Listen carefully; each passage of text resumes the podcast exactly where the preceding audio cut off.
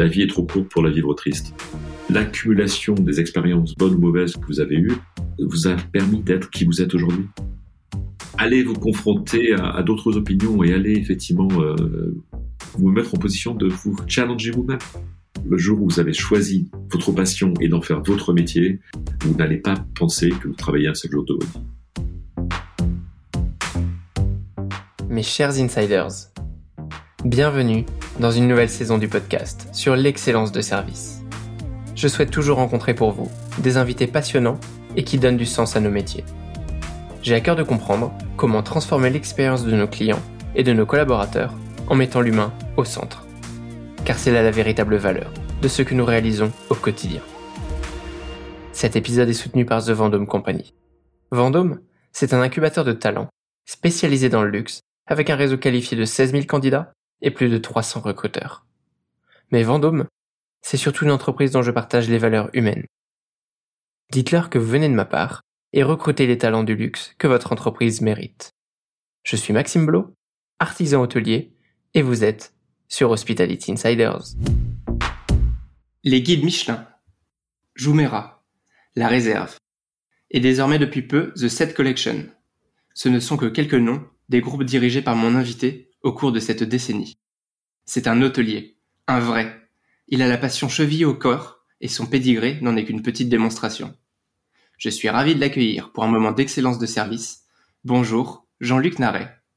Bonjour Maxime. Comment vas-tu Jean-Luc? Bah, Très heureux, très heureux d'être là, d'être très, très heureux d'être sur le podcast et puis de pouvoir partager euh, la passion qui m'anime et la passion de ce métier d'hôtelier, effectivement, comme tu l'as dit. Eh bien, merci beaucoup de, m'avoir reçu dans, ton planning chargé. Il y a beaucoup trop euh, d'expériences euh, à détailler dans ton parcours, mais on va les, remonter tout tranquillement. Si on commençait par la, dernière, celle que tu vis actuellement, est-ce que tu peux nous dire ce que c'est que The Set Collection et ce que tu y fais? Tout à fait. Alors, The Set Collection, c'est parti d'un constat euh, tout simple, c'est que nos propriétaires, donc qui, qui sont la famille Akirov, qui ont de très très jolis hôtels entre le Conservatorium Amsterdam, qui est effectivement là le plus bel hôtel et la vitrine d'un petit peu d'Amsterdam en dehors des, canaux, le Café Royal à, Londres et puis le Lutetia à Paris.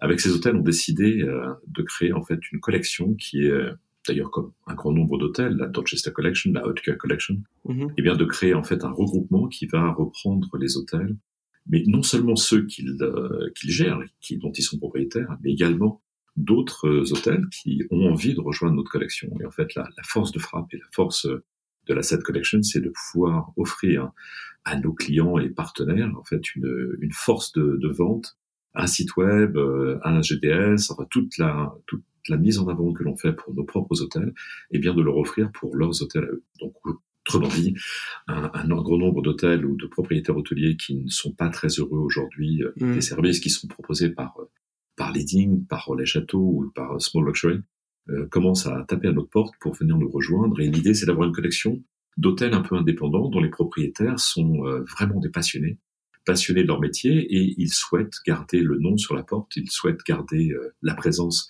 dans leur ville et dans leur... Mais on les aide à, à devenir connus à travers le monde puisque principalement ce sera une collection qui aujourd'hui est de quatre hôtels. Quatre autres viennent nous rejoindre euh, d'Asie euh, dès la première semaine de janvier. On aura une petite trentaine en fin d'année et en gros, si tout va bien, 120 à 130 euh, dans trois ans. Donc hmm. vraiment un par destination.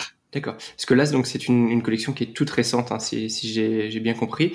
Et il y, a un, horizon maximum, peut-être pour, pour maîtriser la collection? Est-ce qu'il n'y a pas de limite? Quel est un peu l'objectif? Alors l'objectif, c'est d'avoir bien sûr des hôtels qui ne soient pas concurrents les uns dans les autres. Quand vous regardez la brochure bien sûr de, de, Leading ou de Small Luxury ou de Prefer, en fait, dans une même ville, il y en a 7, euh, 8 ou une dizaine.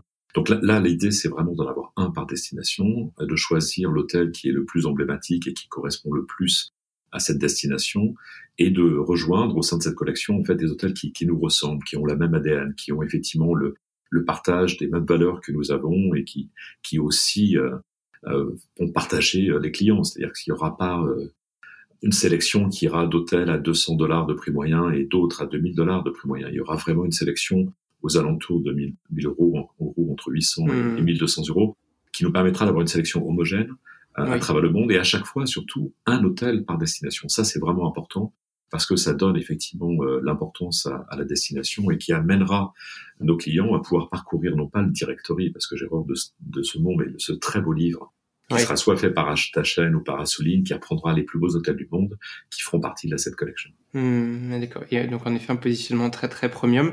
Euh, là, tu nous appelles d'un des emblématiques euh, hôtels de, de, Paris. Tu es au Lutetia, c'est ça?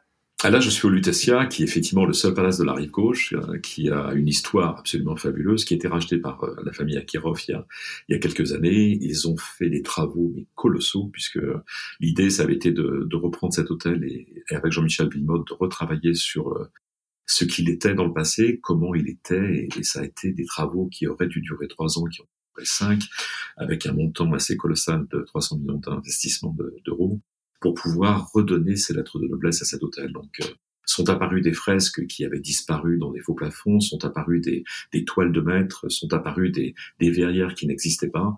Et tout ceci fait aujourd'hui que cet hôtel, malheureusement, qui a ouvert en pleine pandémie, enfin avant la pandémie, avec la crise des gilets jaunes, plus la pandémie, ça n'a pas aidé au positionnement de l'hôtel, mais aujourd'hui, eh effectivement, mon rôle, avec l'arrivée de Jean-Pierre Trévisan, directeur général ici, est de le positionner comme étant un des palaces compte sur Paris, et effectivement le seul qui est sur la rive gauche. Mmh, D'accord. Donc euh, tu, as, tu as cité un nom emblématique euh, de, des palaces parisiens euh, avec Monsieur Trévisan. Et toi-même, quel rôle est-ce que tu as tué Donc CEO de non pas l'UTC mais tout le groupe Set Collection? C'est toi qui fais le, le, lien entre tous ces établissements? Comment est-ce que ça fonctionne? Alors ça fonctionne d'une façon très claire. Les, les, les, propriétaires sont très impliqués dans la gestion des hôtels au jour le jour.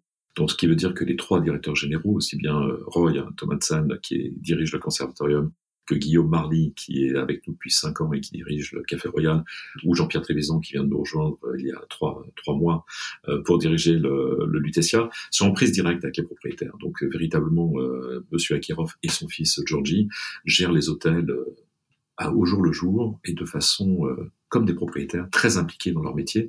Et ça, il faut leur laisser le rôle et, et celui-ci leur appartient. Le mien est, est, de faire effectivement un lien entre les, les hôtels de la collection et puis aujourd'hui de développer cette collection, c'est-à-dire d'aller rechercher de nouveaux hôtels qui vont nous rejoindre, qui partagent ces mêmes valeurs. Alors effectivement, euh, un grand nombre d'entre eux ont déjà été sélectionnés, un, nombre assez intéressant vient de taper à notre porte. Et le but, effectivement, c'est de développer cette collection dans laquelle moi, je serai effectivement le, le CEO de cette collection qui sera, bah, on va dire, une collection des plus beaux hôtels indépendants du monde. Mmh. Tu, tu as un beau calendrier de voyage devant toi, à mon avis. C'est comme toujours, dès l'époque du guide Michelin, j'avais fait un tableau Excel qui commence le 1er janvier, qui se termine le 31 décembre et qui est très coloré en fait. Chaque, euh, chaque semaine est, a une couleur bien particulière. Alors moi j'ai des couleurs qui sont liées aux hôtels euh, dont je m'occupe aujourd'hui mais j'ai effectivement un grand nombre de couleurs inconnues encore, qui sont les hôtels, euh, qui rejoindront notre collection très vite. Oui, j'imagine. Tu, tu, viens juste de, de parler des guides Michelin, et je, et je voudrais euh, en profiter pour euh, remonter sur ton parcours. Tu as été, je, je, crois, à la tête des guides Michelin, tu as dirigé beaucoup de maisons. Comment est-ce que, je ne sais pas si on, on, aura le temps de parler sur, de toutes les expériences, mais peut-être les plus emblématiques, Comment est-ce que tu en es arrivé là? Comment est-ce que tu t'es construit euh, dans ta vie euh, d'hôtelier passionné? Et, même si on devait prendre un peu au, commencement, comment est-ce que tu es tombé dedans? Alors, je suis tombé dedans étant tout petit, mais non pas parce que mes parents étaient, euh, étaient hôteliers, comme un grand nombre d'hôteliers à qui ça arrive, mais, mes parents, ils étaient au contraire pas hôteliers. Et quand on visitait les, on visitait les villes européennes, ils avaient qu'une envie, c'était de me montrer les musées. Et moi, je n'avais déjà qu'un désir, c'était d'aller visiter les hôtels. Donc, tout petit déjà, je me souviens euh, avoir être heureux euh, à 4 ans ou 5 ans d'être dans les restaurants. J'étais fils unique et pour moi aller dans un restaurant c'était euh, c'était un moment de plaisir, un moment de de partage et un moment de bonheur parce que je pouvais rester assis à, à 3 ou 4 ans et regarder ce ballet incroyable des serveurs, des maîtres d'hôtel et, et, tout ça c'était ça m'a attiré tout jeune effectivement, j'ai très vite su que les capitales européennes avaient de très jolis musées, mais avaient aussi de très jolis hôtels. Donc, mmh. euh, c'est un peu comme ça que je suis tombé dedans. Donc, une école hôtelière euh, classique après après un bac, euh, un bac assez jeune, et puis euh, une école hôtelière à Paris qui m'a donné euh, effectivement le diplôme ou en tout cas nécessaire pour pouvoir commencer dans ce métier. Et à l'époque, je sais pas si il fallait bien sûr apprendre l'anglais, donc je suis parti une année en Angleterre. Ensuite, je suis parti une année en Amérique du Sud pour apprendre l'espagnol. Et puis très rapidement, euh, il fallait vite faire un service militaire que j'ai euh, eu la chance de faire euh, sur les avions du, du président à l'époque, qui s'appelait Lesterel. Et donc voyager déjà très vite, aller découvrir de nouveaux continents, aller partir et découvrir la Polynésie française, la Nouvelle-Calédonie, ces territoires un peu oubliés. Et ça m'a donné très vite une envie de voyager. Et puis rapidement, ben, ça, ça, ça va très bien. Il suffit de répondre à une annonce et, j'ai eu le premier poste et c'était un poste fabuleux puisque c'était le 25 mai 1981 qui était l'ouverture de l'Ant Express, le train qui faisait Londres-Venise, 82 pardon. Et euh, j'ai eu la chance d'être à bord de ce train pour pouvoir effectivement en diriger la restauration et puis très rapidement en, diriger le train. Donc je me suis retrouvé à, à 22 ans directeur du train de l'Orient Express et ce pendant deux ans avec un monsieur qui s'appelle Claude Ginella, qui était directeur général de l'époque et qui m'avait effectivement donné ma chance à, à cet âge-là. Et je, je le remercie tous les jours. Donc ensuite, la carrière a été rapide, Bora Bora, euh, numéro 2 d'un hôtel à Bora Bora, puisque l'appel des palmiers et des cocotiers était plus fort et il m'a donné envie de repartir.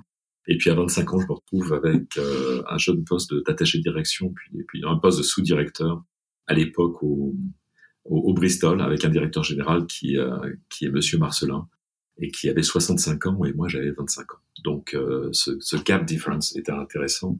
Et surtout, ça nous a permis, en tout cas, ça m'a permis d'apprendre ce qu'était vraiment le métier d'hôtelier. Un hôtelier, c'est un, un, homme de détail. Et, et croyez-moi, à cette époque-là, le détail était euh, très très bien niché dans, dans, dans ce Bristol, qui, qui m'a gardé pendant quatre ans jusqu'à ce que je prenne enfin mes, mon envol en tant que directeur général à l'âge de 29 ans pour un poste à l'île Maurice, au Saint-Gérant. Voilà. Et c'était le début d'une belle carrière puisque j'ai ensuite euh, dirigé de très beaux hôtels pour le groupe Mmh. Tu, tu, as évolué euh, très vite et très jeune, comme, euh, comme tous ces hôteliers euh, mobiles et, et, et, ambitieux. Ce serait quoi le fil conducteur à chaque fois de, de ta carrière? Qu'est-ce qui t'a motivé à aller d'une expérience à une autre? Alors, j'avais effectivement une ambition qui était claire, c'était d'être directeur général avant 30 ans, donc ça c'était c'était très très clair. Alors pas à n'importe quel prix, hein, mais c'était effectivement de diriger un hôtel qui, qui allait me correspondre et qui allait et je pouvais pas prétendre à, à diriger le Bristol à cet âge-là. Donc c'était effectivement euh, l'opportunité de partir à l'île Maurice et de retourner dans un environnement que je connaissais, qui était les mhm. resorts, m'a effectivement amené à diriger un très bel hôtel à, à 30 ans. Euh, mais comme un grand nombre de mes confrères l'ont fait aussi assez rapidement, puisque la génération qui tenait les hôtels à l'époque était la génération de Philippe Roche, de, de Raymond Marcelin et autres, qui, qui avaient déjà 65 ans, et en dessous, il y avait une génération de sous-directeurs ou de directeurs qui attendaient le poste. Et notre génération à nous, à 30 ans ou 35 ans, on a pris les, les postes assez rapidement. On s'est retrouvé à la tête d'hôtel. Et je crois que ce qu'il faut surtout, c'est euh, avoir une volonté effectivement de pouvoir évoluer, mais ne pas être rigide et ne pas être fermé sur les opportunités qui s'ouvrent à vous, parce que la vie, elle est faite d'opportunités, elle est faite de trains qui passent. Est-ce qu'on monte dedans ou on monte pas dedans Et donc, effectivement, c'est à ce moment-là que c'est intéressant. L'expatriation à l'île Maurice, je n'arrête pas de le dire, c'est la, c'est l'expatriation la plus facile. Il y a l'Angleterre parce que ça reste euh, l'Europe, mais là, les Maurice, c'est la personne la plus facile puisqu'on se retrouve dans un pays accueillant avec un, une langue qui est la nôtre, avec euh, une autre langue qui est l'anglais, dans la, qu'on écrit. D'ailleurs, ce qui est intéressant avec les Maurice, c'est que vous écrivez, euh, vous parlez en français, vous assurez que vos points soient compris avec les équipes en créole, et surtout, vous écrivez et vous lisez les notes du matin en anglais. Donc la correspondance se fait en anglais, on en discute en français, et pour être sûr que le point est bien à l'intérieur, on le, on le réaffirme en, créole. Donc c'est toute la beauté du Maurice. Ça doit être un management assez particulier, j'imagine. Assez particulier, mais aussi c'est un très beau management parce que ça m'a permis à l'époque, à, à 30 ans, d'avoir un vrai laboratoire. J'avais euh, la chance d'avoir un des plus beaux hôtels à l'époque de, de, resort, le One Only Saint-Gérand. Et c'est vrai qu'on avait la chance de pouvoir développer euh, avec les équipes, on avait euh, plus de 600 personnes, des Mauriciens, et, et c'était un laboratoire continu. En fait, on a travaillé sur des, sur des, on a échangé les, les, les, départements, on a fait en sorte que les départements, euh, les points de friction, eh bien les, les, gens de la réception puissent passer en housekeeping pendant quelques temps, euh, que les euh, que les housekeeping puissent passer au niveau des ingénieurs pendant quelques temps. Et en fait, c'était intéressant de voir euh, le, le, point de vue de l'autre côté, puisque les, les, points de friction dans un hôtel, on les connaît, sont toujours la même, la salle, la cuisine, le housekeeping avec l'engineering, la réception avec le housekeeping, et, et de pouvoir les faire évoluer, les faire changer de département a été très très bénéfique. Et nous, ça nous a permis de faire de créer la première école, de créer, de créer des premiers cours de langue euh, importants et qui étaient gratuits pour tous nos, tous nos équipes. À l'époque, il y avait un jeu qui était question pour un champion qui débutait avec Julien Lepers. On a fait question pour un vrai Mauricien, puisqu'on s'apercevait que la taille de l'île Maurice variait du simple au double suivant à qui on demandait, tout simplement parce que ils avaient quitté l'école il y a très longtemps et ils avaient oublié que la taille de l'île Maurice, le nombre d'habitants, et donc on les a, on les réintroduit dans des cours un peu amusants, mais pour qu'ils comprennent mieux ce qu'était euh, la taille de leur île et ce qui s'y passait. Et ça nous a permis d'amener même Julien Lepers en finale pour qu'il puisse faire question pour un vrai Mauricien. Voilà, donc c'était un côté un peu ludique, mais euh, c'est une manière d'apprendre, une manière de développer des équipes avec eux, parce qu'on ne fait rien sans les équipes qui sont à nos côtés et qui, qui travaillent avec nous. Mmh, complètement. L'humain est toujours euh, au cœur du sujet, n'est-ce pas? Absolument.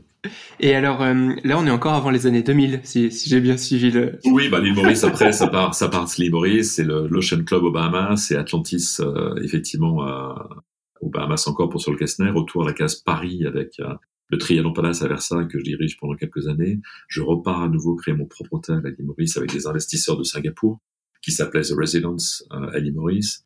Et là, à 40 ans, on me propose le plus bel hôtel du monde. Et donc, c'était euh, c'était le fameux Burj Al Arab à Dubaï, eh où j'arrive euh, dans un environnement absolument incroyable. Gérald Lelès me montre cet hôtel qui était d'une architecture folle. Et c'est vrai, je fais waouh en arrivant euh, devant l'hôtel. À l'intérieur, je fais plutôt wow. J'aimais pas trop la déco, c'était pas mon style. C'était effectivement un petit peu too much. Mais ça se voulait à l'époque le, le, premier 7 étoiles, puisque c'était comme ça qu'il s'était positionné, qui ouvrait à Dubaï. Et encore une fois, un cours de circonstances fait que dans cet hôtel, en préouverture, euh, je rencontre euh, un Irlandais qui me dit mon avion vous attend, vous emmène à Londres. Là, le Londres, vous aurez un billet pour monter sur le Concorde et aller à l'île Barbade. Et j'ai un projet. Et avant que vous puissiez signer la, la direction générale de cet hôtel, j'aimerais que vous réfléchissiez et vous veniez voir mon projet.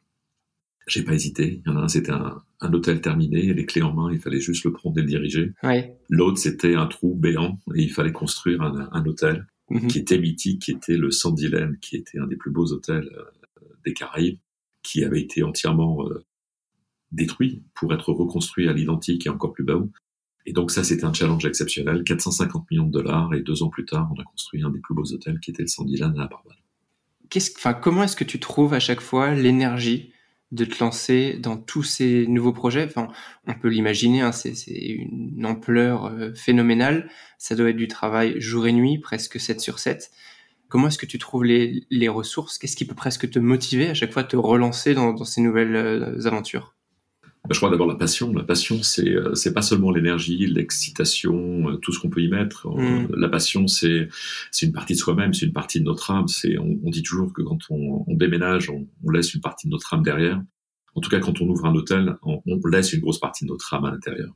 Et c'est vrai que créer a toujours été pour moi la partie la plus intéressante de notre métier.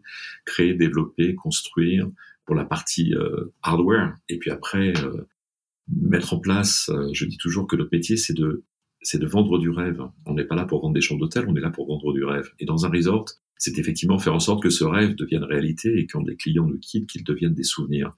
Et donc, c'est fabriquer une, une, équipe autour de soi, leur donner effectivement la vision, leur donner euh, l'étoile polaire où on va partir, leur dire voilà exactement ce qu'on va construire ensemble et faire en sorte qu'on puisse le faire et qu'on y arrive. Et c'est aussi bien valable sur des hôtels euh, qui sont en, construction que sur des hôtels qui sont en réouverture ou que sur des compagnies comme, comme le Michelin, euh, qui sont des compagnies euh, historiques depuis plus de 100 ans, mais qu'on amène vers de nouveaux continents, vers de nouveaux horizons.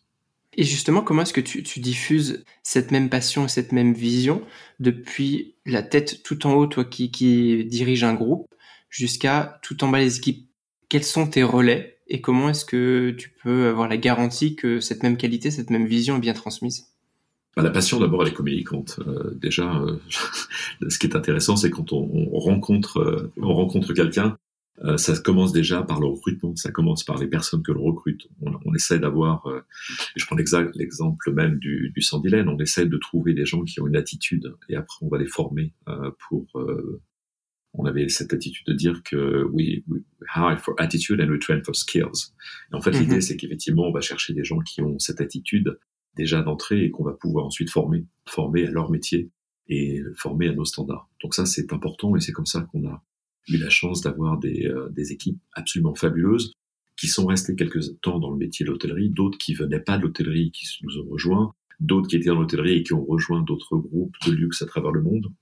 Donc voilà, c'est cette passion à un moment précis qui doit effectivement être là. Donc ça va dans le recrutement, ça va dans la manière dont vous gérez vos équipes tous les jours, donc ça doit effectivement passer en cascade. Euh, si vous n'avez pas l'énergie le matin euh, dans votre briefing ou dans votre morning meeting, ben effectivement, ça va pas forcément euh, aller dans la journée. Donc, euh, je reprends des exemples tout bêtes, mais pendant une époque de construction, pendant une époque de, de préouverture, euh, je faisais une newsletter quotidienne quotidienne qui sortait de, de, mon bureau et qui donnait un peu la trame pour la journée et qui montrait euh, euh, à nos équipes, qui étaient diffusées à 600, 800, 1000, 1000 personnes, euh, effectivement ce qu'on allait faire dans la journée, d'où on venait et comment ça s'appelle, et avec des, des, objectifs très clairs. Et chacun avait la même philosophie. Chacun partageait cela dans ses équipes tous les jours, mm. et ça allait jusqu'à jusqu'à la, la devise qui était sur le bureau où on devait se retrouver et en fait, on se retrouvait jamais au même endroit. C'est-à-dire que le meeting euh, du matin, il n'avait pas lieu dans un bureau fermé, mais il avait lieu euh, sur la plage, il avait lieu sur le toit de l'hôtel, il avait lieu euh, dans l'hôtel en face pour qu'on voie comment l'hôtel était vu de l'hôtel d'en face, il mhm. avait lieu sur le parking. Enfin voilà, c'était pour changer le point de vue en fait en permanence des équipes. Et ça, c'est important. Et cette passion, une fois qu'elle est communiquée, crois-moi, elle est communicative, c'est-à-dire que chacun d'entre eux après apporte la même notion, la même passion, et puis le jour où la passion n'existe plus, bah, il faut faire autre chose. C'est comme dans un mariage.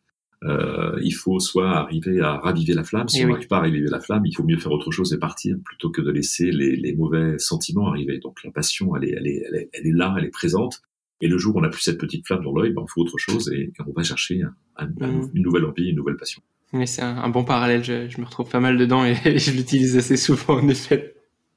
Mais la passion, complètement, c'est une valeur, je pense que toi et moi et beaucoup d'hôteliers on partage et c'est quelque chose qui transpire vraiment, je trouve, dans ce métier, plus qu'ailleurs. Euh, je, je, trouve que, et on l'entend très bien dans ce que tu racontes, il y a une, une dévotion, euh, il y a un réel amour euh, pour tout ce que tu fais, pour les, les gens euh, avec lesquels tu, euh, tu travailles. Et, et, en effet, on peut que s'imaginer que tout ça ça, ça, ça transpire auprès de tout le monde je préfère mourir de passion que de mourir d'ennui. Je crois que c'était Vincent Borgo qui disait ça. Ah, c'est, je suis entièrement d'accord avec toi. Est-ce que, avec, avec tout le recul de ta carrière, tu as vu quand même, euh, puisque tu, faisais des parenthèses de, management, une évolution sur les rapports humains, la, façon de diriger aussi. Euh, J'imagine que tu diriges pas aujourd'hui en, en 2021-2022 comme tu dirigeais peut-être dans les années 90 qu'est-ce que, euh, selon toi, a, évolué Qu'est-ce qui a changé, en fait, soit au niveau des générations, soit au niveau du management, ou des deux? Alors, ce qui est intéressant, c'est que le, management précédent, en fait, des hôtels dont on parlait, justement, je me souviens quand j'ai annoncé à, Raymond Marcelin, 65 ans, que j'avais, j'allais le quitter pour prendre un poste de directeur général. Il m'a appelé dans son bureau, grand bureau du Bristol, de directeur général, où il était, il était derrière. Mm-hmm. Il m'a dit, Jean-Luc Marais, vous allez maintenant, je voulais vous recevoir dans mon bureau parce que vous allez maintenant comprendre ce qu'est la solitude d'un dirigeant. Et ces paroles m'ont glacé hmm. parce que je n'ai jamais, à aucun moment, senti la solitude d'un dirigeant.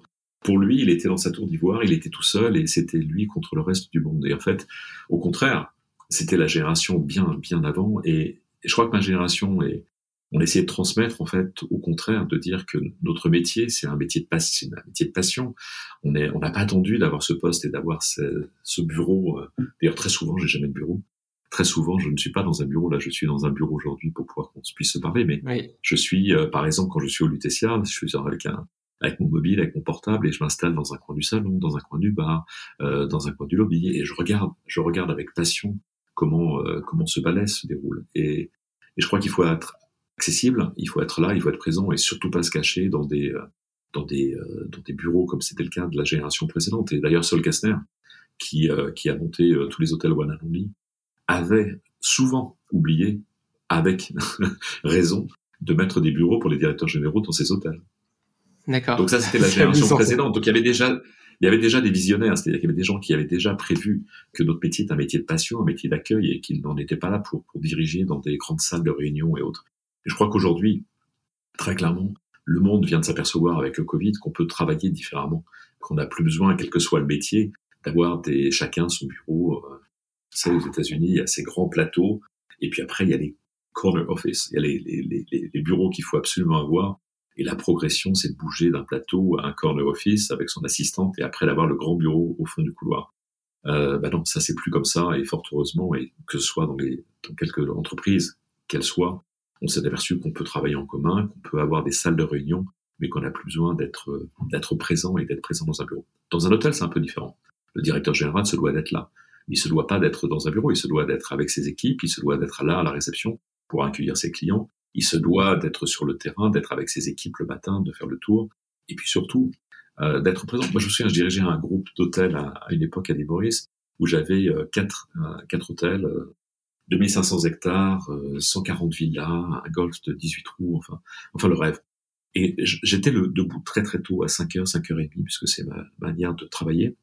Et je répondais à tous mes mails. Et donc j'envoyais à 5h30, 5h35, 5h45 des mails à la totalité de mes équipes. Et en fait, j'ai très vite vu qu'ils voulaient me répondre à 5h47 quand ils se réveillaient. Alors je leur ai dit, écoutez, si vous répondez avant 11h du matin, vous êtes viré. Ils me disaient, mais pourquoi? Je lui dis simplement pour une simple et bonne raison, c'est que moi, je, je suis seul, je suis dans ma maison, j'ai le temps de pouvoir faire ces, ces envois, et je vous demande à vous, par contre, d'être présent sur vos hôtels, d'être présent avec vos équipes, de faire vos arrivées, faire vos départs, faire votre petit déjeuner, et ensuite, après le petit déjeuner, après les rendez-vous que vous avez pris, à partir de 11 heures, vous pouvez me répondre. Méthode radicale, mais qui a le mérite de fonctionner plus un seul mail jusqu'à 11 heures. Exactement, sauf si c'est urgent et je vous demande de répondre rapidement, mais en, gros, voilà. Et, et, je crois que c'est important de voir qu'on a.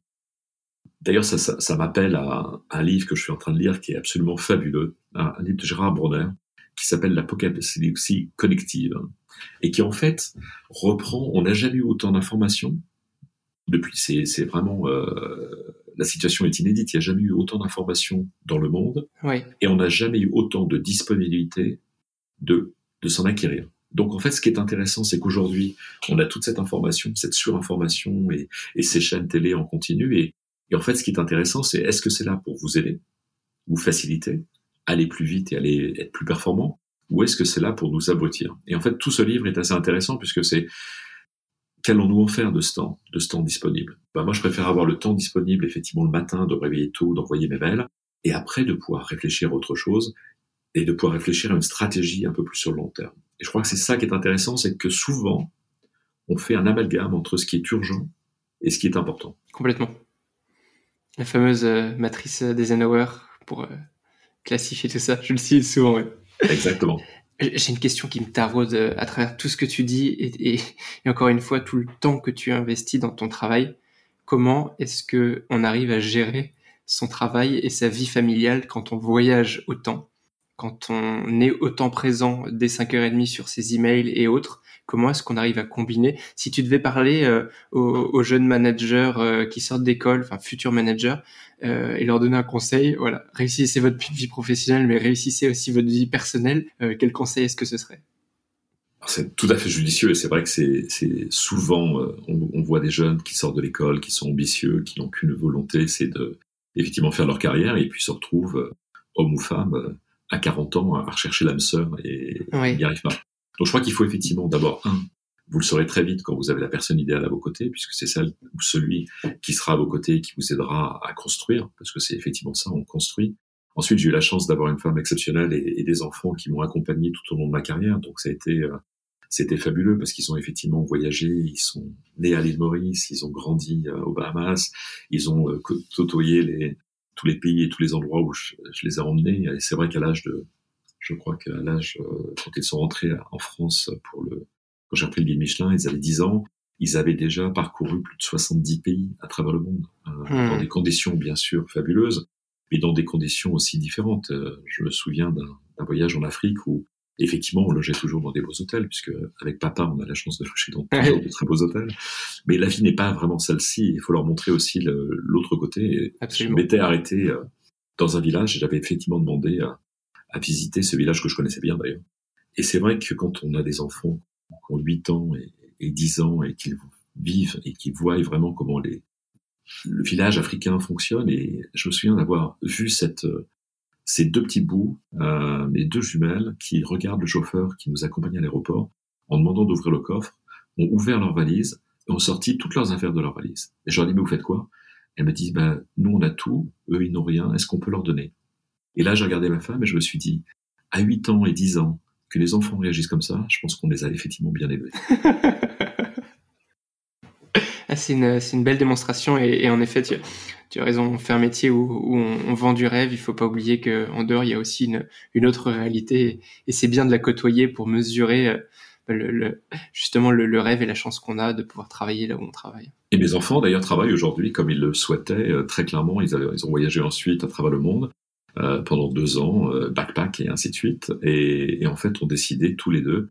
L'une travaille comme euh, spécialiste de l'Inde en Allemagne et, et l'autre a toujours voulu être travailler dans une ONG et a travaillé pour l'ONU, pour le, euh, la Commission des, des, droits européens en tant que juriste. Donc voilà, elles ont toutes les deux suivi leur passion euh, avec beaucoup de talent et beaucoup de brio. Oui, oui. Passion un peu inspirée par, euh, par le côté paternel, très certainement. Mais pas dans l'hôtellerie. oui. Elles, elles avaient peut-être envie aussi d'avoir un peu de temps libre pour pouvoir. Mais, mais, pour revenir à la question, c'est clair qu'il faut, il faut savoir effectivement euh, combiner cette. Euh, alors c'est jamais très évident, mais ça revient à ce qu'on a dit juste avant. Oui. Euh, voir ce qui est urgent et voir ce qui est important. Absolument. Euh, et, et c'est à nous de savoir à un moment savoir couper, euh, savoir couper son téléphone portable, savoir profiter des moments avec la famille. Il y a rien de pire, vous savez, quand vous êtes la chance d'être dans nos métiers avec avec des clients du monde entier, avec des prix moyens qui sont de folie, et, et on voit souvent dans des dans des dîners des, des, couples qui ne se parlent pas, qui sont euh, soit sur Instagram ou soit qui répondent à leur mail et qui ne profitent absolument pas du Mmh, moment qui présent. vivent pas l'instant présent. Je crois qu'aujourd'hui, c'est ce qu'on dit, c'est que hier c'est history, donc c'était euh, yesterday was history, Mhm. euh, today is a present. C'est vrai que c'est un présent, donc on- Absolument. c'est une, nou- c'est une nouvelle journée, donc on va en profiter parce que on va pas sortir vivant de cette vie. Je crois qu'il faut le savoir, que ce soit avec le Covid ou pas, il y a une échéance qui arrive. Il faut être sûr que puisse on puisse profiter du présent, et on ne sait jamais si le demain sera là. Et effectivement, euh, et, et demain c'est un gift. Demain c'est c'est quelque chose, c'est encore un cadeau. Donc qu'est-ce qu'on va faire de ce cadeau? Et c'est pour ça que ces journées, elles doivent être euh, passionnantes, elles doivent être passionnées, elles doivent être remplies de bien sûr de professionnalisme, mais surtout aussi jamais se prendre au sérieux. Je crois que la, la plus belle euh, des récompenses dans notre métier, on ne sauve pas des vies. On n'est pas médecin, on n'est pas chirurgien. Mmh. On est là pour donner du plaisir, que ce soit un chef, que ce soit un directeur d'hôtel, que ce soit quelle que soit la profession dans laquelle on est, on est là pour donner du plaisir. Donc donnons du plaisir. Et j'ai horreur de voir ces directeurs généraux de resort n'ont jamais, aucun moment qui sont soit sur leur téléphone, ils ne sont pas là pour écrire. Non, vous allez avoir un métier. Votre métier, c'est juste de faire en sorte que vos clients se sentent bien. Donc vous n'allez pas les stresser avec un appel ou un téléphone qui va sonner dans votre poche où vous allez simplement regarder. Non, vous allez passer du temps avec eux. Et après, vous allez pouvoir faire ce que vous faites, c'est votre métier.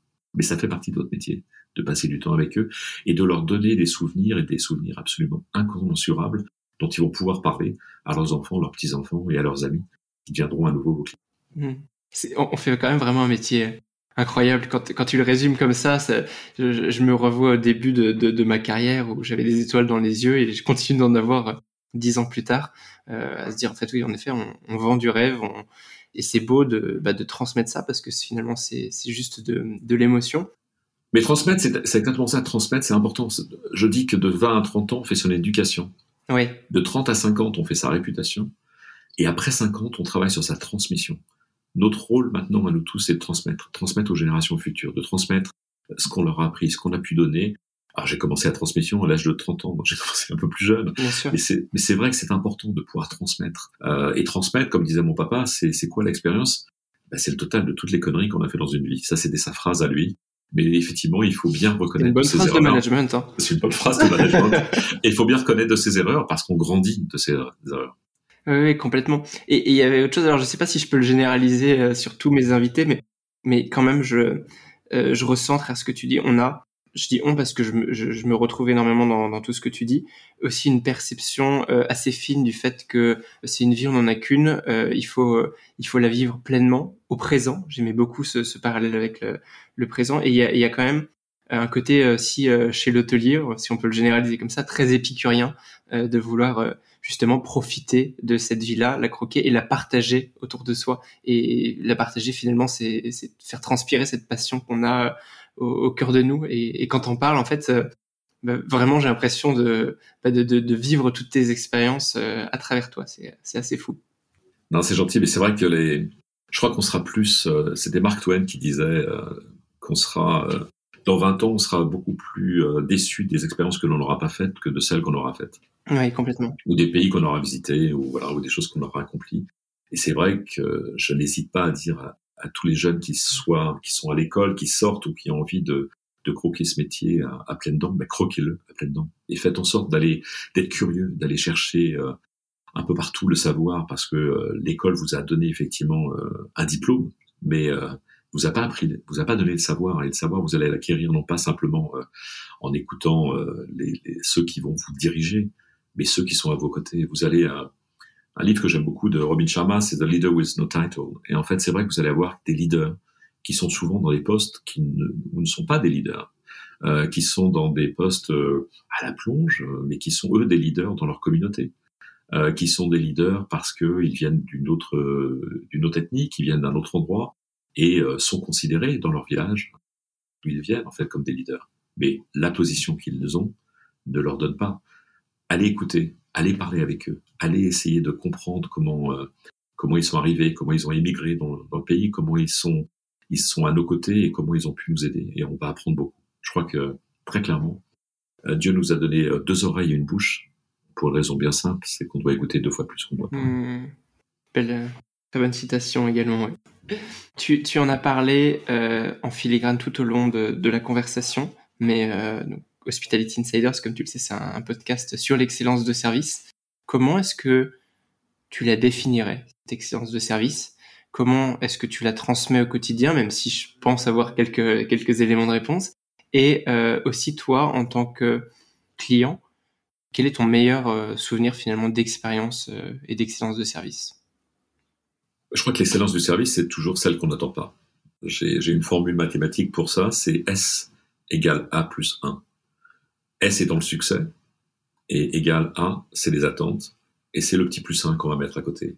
Et ce petit plus 1, alors bien sûr, on a tous des attentes différentes, suivant l'endroit où on va aller, suivant l'hôtel où on va, pour revenir à l'hôtellerie, où on va arriver. Euh, si on a effectivement une voiture et on sait qu'il y aura un voiturier, on s'attend à ce qu'il y ait un voiturier. Donc ça, ça fait partie des attentes.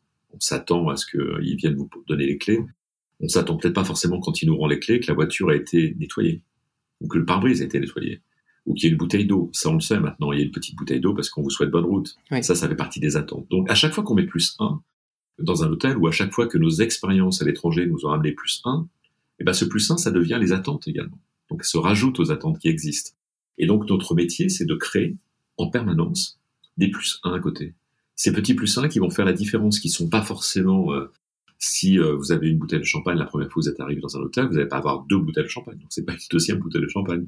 Ce qui va être intéressant, c'est la façon dont on va vous accueillir. Ça va être euh, la photo peut-être euh, de votre chien, parce que vous en parlez en permanence sur Instagram, et ben qui sera à côté de à côté de votre votre lit. Si euh, c'est toutes ces petites attentes, ces petites attentions qui vont permettre de définir une excellence de service. Mmh. Et c'est pas forcément. Euh... Vous savez, moi je suis ambidextre. Alors je prends une, un exemple tout bête. Quand j'étais patron du Michelin, j'ai eu la chance de pouvoir déjeuner, dîner dans grands endroits du monde. Euh, et en plus, j'étais payé pour ça, ce qui était génial. euh, et c'est vrai que je l'ai développé, puisque je, du guide Michelin, il y avait euh, 5 guides quand je suis arrivé, il y en avait 28 destinations quand je suis parti, oui. tous les États-Unis, l'Asie et tout le reste. Mais dans tous les pays du monde, en fait, je, je joue toujours avec mes couverts. Donc, j'ai un, on a toujours dit que le, la fourchette était à gauche et le, le couteau était à droite. C'était un peu la logique. Moi, des fois, je les mets à droite, de chaque mmh. côté, ou des fois, je les mets dans l'autre sens parce que j'ai envie d'être ce jour-là, d'être gaucher. Et bien, systématiquement, c'est pas pour embêter le, le garçon, mais systématiquement, on va me remettre mes couverts comme on a dit qu'il fallait les remettre. Oui. Et si on avait un tout petit peu d'attention, le gaucher, la première chose qu'il fait, c'est qu'il place ses couverts dans l'autre sens. Eh bien, la petite attention qui va être, euh, qui va montrer l'excellence du service, c'est quand on va arriver et que le garçon va vous mettre pour le deuxième plat des couverts du bon côté. Mmh. Pas, pas de son beau côté à lui, du bon côté du client. C'est un bon test, ça pour mesurer le, le, niveau de service dans, dans un bon restaurant. le niveau d'attention. le niveau d'attention. Et je le ferai. Et moi aussi, je mange avec les couverts à l'envers. et euh, à, à, travers toutes ces, toutes ces expériences et, et, et toute, ta, toute ta vie, comment est-ce que toi, tu continues de, de t'améliorer, de progresser, de te challenger? Quels sont un petit peu les, les outils que tu utilises pour continuer d'avancer? Bah d'abord, euh, je ne reste jamais dans ma zone de confort. Donc, dès que je, quelque chose qui, qui passe devant moi et c'est une opportunité de découvrir, de découvrir un nouveau pays. Alors, c'est vrai, quand j'étais petit, mon, mon, rêve, vrai rêve, c'était de faire un métier différent dans un pays différent.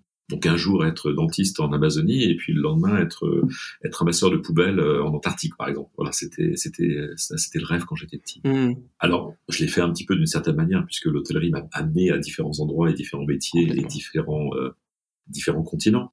Mais, mais c'est vrai que je cherche en fait en permanence à des choses que je ne connais pas. Et je crois que c'était, euh, je crois que c'est Richard Branson euh, qui disait, euh, lorsqu'on vous propose un, un, job, même si vous ne le savez pas, acceptez-le et vous aurez tout le temps d'apprendre. En fait, c'est, c'est tout à fait vrai. C'est-à-dire que très souvent, on attend d'être prêt pour pouvoir faire quelque chose de nouveau. Ben non, allez-y. Parce que votre envie, votre appétit de découvrir de nouvelles techniques, de nouvelles choses, va vous donner en fait encore plus envie de le faire. Et vous n'avez pas la base, vous n'avez pas la technique, eh bien c'est pas grave, vous allez la chercher, vous allez la comprendre, vous allez l'acquérir. Et je crois qu'aujourd'hui, ce qui est le plus important, c'est d'avoir cette soif de connaissances. On a en plus la chance aujourd'hui d'avoir des outils mais fabuleux. Les podcasts, les chaînes qui sont présentes euh, partout. Pour moi, la plus belle euh, découverte euh, depuis depuis 20 ans, c'est TED. TED.com. Je ne peux pas passer une journée sans avoir, plutôt de regarder un journal télévisé ou écouter les chaînes en continu, et bien d'avoir découvert de nouvelles choses sur TED. Tout simplement pourquoi? Parce que c'est, ce sont des experts dans leur domaine, c'est 20 minutes à chaque fois. C'est une communauté juste incroyable. Et en plus de la chance de leur dire, bah, surprenez-moi aujourd'hui et apprenez-moi quelque chose de nouveau. Et donc, c'est vrai qu'aujourd'hui, où qu'on soit dans le monde, à partir où on a une très bonne connexion Internet, on a surtout euh, la chance de pouvoir découvrir. Et puis, si on n'a pas Internet, on a certainement des gens autour de nous qui peuvent vous apprendre toujours quelque chose. Et je vous promets, si vous parlez à quelqu'un que vous ne connaissez pas au moins une fois dans la journée, vous allez certainement apprendre quelque chose que vous ne savez pas. Oui, c'est tout à fait vrai. Et en effet, euh, TED est, une bonne bibliothèque pour, euh, euh, toujours s'enrichir. Je, fête les un an de, mon TEDx, donc j'ai beaucoup consommé de, de, vidéos justement pour, pour apprendre et c'est fou la, la, quantité d'idées qu'il peut y avoir qui arrivent à être transmises de, de manière passionnante par, par des personnes en 10 ou 20 minutes maximum. C'est assez bouleversant à chaque fois. Je voulais créer TED Hospitality, c'était juste avant le Covid, et je pense qu'on a effectivement dans ce, dans ce métier un grand nombre de, de talents, que ce soit les architectes, des designers, des chefs, des, euh, des hôteliers qui, peuvent partager leur passion. Et, je pense que mm. TED Hospitality était effectivement euh, quelque chose dont on a réfléchi avec, euh, avec quelques amis, dont Laetitia d'ailleurs. Oui. Laetitia Girard de, de, de Vendôme Compagnie, sans qui cette conversation aujourd'hui n'aurait pas lieu, à qui on, rend hommage. Absolument. Et euh, Jean-Luc, euh, si on, faisait un, nouveau voyage euh, dans, dans le passé, si tu pouvais revenir en arrière, qu'est-ce que tu ferais différemment si tu pouvais faire quelque chose ou si tu voulais faire quelque chose différemment? C'est toujours une question intéressante parce qu'on on a, on a toujours... Est-ce qu'on a des remords? Est-ce qu'on a des regrets? Est-ce qu'on ferait des choses différemment? Mmh. Et c'est ce que j'essaie de, de donner comme philosophie de vie à mes enfants. Alors bien sûr, à partir du moment où vous avez pris une décision, ben cette décision, c'était votre décision, quelle qu'elle soit. C'était le moment où vous l'avez choisie, vous l'avez prise, c'est le moment où vous avez euh, tous les éléments que vous aviez devant vous, vous ont permis de faire, de prendre votre décision en âme et conscience. Très clairement. Une heure après, la décision sera peut-être différente. Mmh. Mais vous n'avez pas les informations qu'on vous a données à ce moment-là. Donc, je crois que ce qui est intéressant, tout ça pour dire, c'est que on peut revisiter sa vie, on peut euh, apprendre de ses erreurs, on peut effectivement euh, refaire les choses différemment, mais ça ne changera rien. C'est-à-dire que l'accumulation des expériences bonnes ou mauvaises que vous avez eues vous a permis d'être qui vous êtes aujourd'hui. Et bien évidemment, avec la somme de connaissances que vous avez et que vous partiriez en arrière, vous referiez les choses différemment. Mmh. Mais si vous les aviez faites différemment à ce moment-là, est-ce que vous en seriez où vous êtes aujourd'hui? Certainement pas. Donc je ne suis pas pour changer le passé, je suis pas pour euh, pour avoir des remords ou des regrets. Euh, J'aurais beaucoup plus de remords euh, de ne pas avoir fait et tenté quelque chose, oui. plutôt que des regrets d'avoir essayé. Mmh, complètement. Et puis, que, comme le disait si bien ton, ton père, de toute façon, c'est toutes, toutes ces bêtises qu'on fait au fur et à mesure de sa vie qui, font, qui font nos expériences. au, cours de la conversation, tu as, cité quelques livres. Est-ce que tu aimerais peut-être en mettre un en avant, un livre qui, est un petit peu celui qui te suit, un peu ton livre de chevet, euh, que tu lis et relis parfois, qui t'inspire?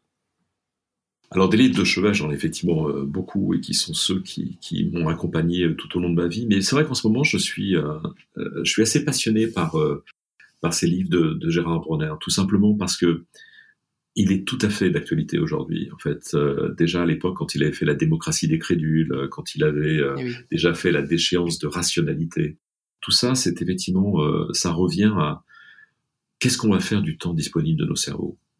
Qu'est-ce qu'on va pouvoir en faire? Est-ce qu'on va l'utiliser à bon escient ou à mauvais escient? Est-ce que la totalité des informations, et on le voit par aujourd'hui euh, ces algorithmes euh, de Google qui, alors qui effectivement vous incitent à rester dans votre zone de confort. Parce que bien évidemment, si vous allez faire des recherches sur un sujet particulier sur Google ou sur YouTube, vous allez avoir encore des, des gens qui vont, d'autres qui vont venir vous rejoindre et qui vont effectivement être la même, la même chose, qui vont conforter votre opinion, qui vont Mm. pas la challenger à aucun moment. Et on voit effectivement que ces algorithmes aujourd'hui nous amènent à, à penser et à conforter notre mode de pensée. Ben, moi, je suis tout à fait différent.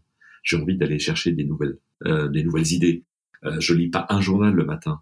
Je lis six journaux le matin. Je lis euh, de, de l'extrême droite à l'extrême gauche, en fait, euh, si vous voyez ce que je veux dire, pour simplement avoir un, avoir et puis de tous les pays, euh, parce qu'on a un point de vue différent. Je me souviens de la guerre du Golfe et de ces guerres un peu partout à l'époque où je travaillais pour son Altesse Lagacan. Et j'étais bien sûr euh, principalement en, Syrie, en Afghanistan, en Pakistan. Je ouvert des hôtels pour lui dans, avec la Banque mondiale pour pouvoir euh, aider euh, ces pays à, à s'en sortir. Et, je me souviens très bien de, de suivre ces, ces guerres. Suivons si vous la suiviez sur CNN ou si vous la suiviez sur Al Jazeera, c'était pas la même guerre. Et le seul qui avait encore à peu près une vision euh, claire, c'était euh, c'était BBC World.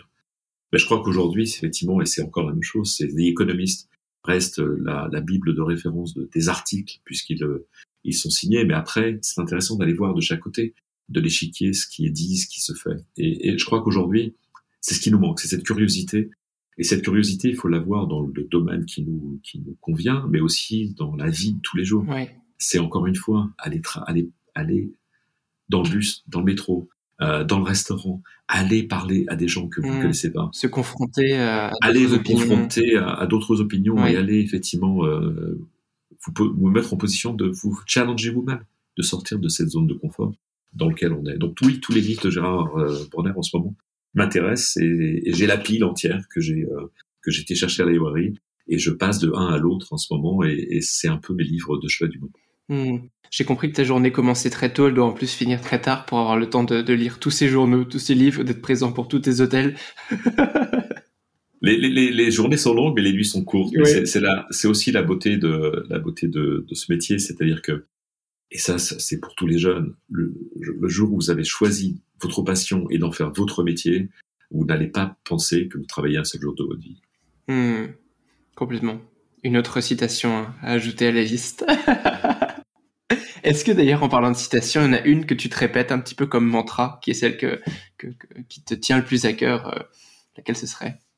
Ah, J'en avais beaucoup. J'avais à l'époque, euh, à l'époque du guide Michelin, j'avais une euh, très gentille attachée de presse qui m'accompagnait sur tous les voyages et qui était euh, Mariette Bénite de Chevet et qui a finalement fait une liste de toutes mes citations euh, de l'époque. Donc Oui. c'était plutôt sur, sur le guide Michelin, mais sur la vie en général, non, je crois, euh, je crois qui était celle que j'avais mis à un moment sur mon Instagram, qui était euh, la vie est trop courte pour la vivre triste. Euh, c'est une citation d'Oscar Wilde et je crois qu'elle elle me, elle me sied bien celle-ci. Ouais, comme je te rejoins.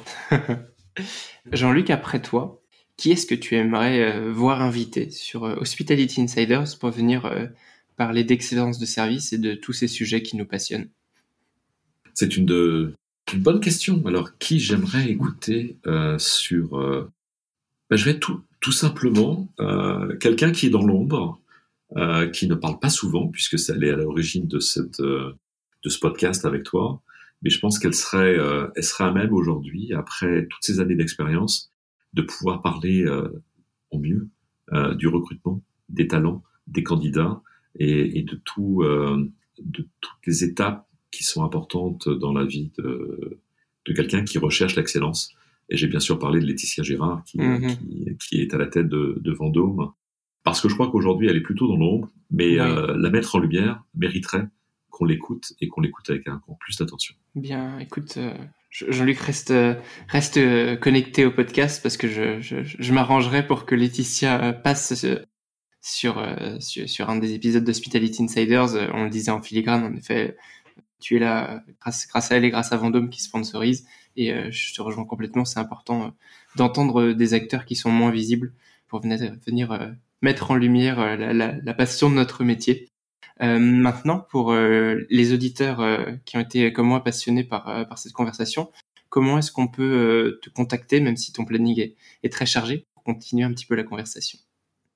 On peut toujours me contacter facilement parce que c'est c'est assez simple. Moi, j'ai gardé mon nom, donc c'est jean-luc-naret@gmail.com pour mon adresse pour mon adresse mail Oui. qui qui est celle que j'utilise en fait en permanence. J'ai un compte Instagram qui est fermé, mais j'aurais beaucoup de plaisir à vous accepter Mhm. euh, à partir du moment où on a des amis en commun. Donc j'ai un, un Instagram qui est Pourquoi fermer? Bah, Tout simplement parce que on s'aperçoit très vite le matin quand on a les, les 50 ou les 100 demandes euh, par jour, et eh bien de voir ceux qui sont effectivement euh, des vrais profils et des faux profils. Mmh. Voilà, donc j'ai une petite communauté, mais cette communauté elle est faite d'hôteliers, euh, d'agents de voyage, de journalistes et, et d'influenceurs. Donc c'est une c'est un micro euh, un micro Instagram, un micro, on appelle ça un micro influenceur, je crois. C'est micro ou macro, je sais plus à partir de, de, de, quand on change de, de taille. Ouais. Voilà, en tout cas c'est le but et puis vous pouvez toujours me contacter par l'intermédiaire de de cette collection aussi puisque c'est c'est effectivement c'est effectivement là où je suis aujourd'hui et j'en suis très fier puisque cette collection va, va petit à petit grandir et, et,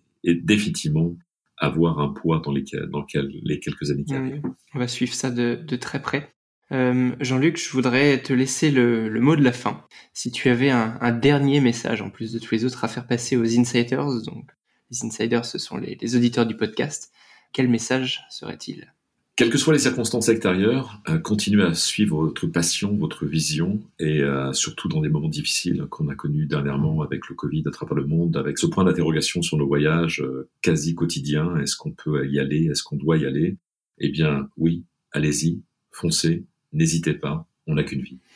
Waouh, belle manière de terminer cet épisode. Jean-Luc, merci beaucoup d'être venu faire un tour sur Hospitality Insiders. On te souhaite beaucoup de succès avec The Set euh, Collection. Et euh, comme je te disais, on suivra ça de, de très très près.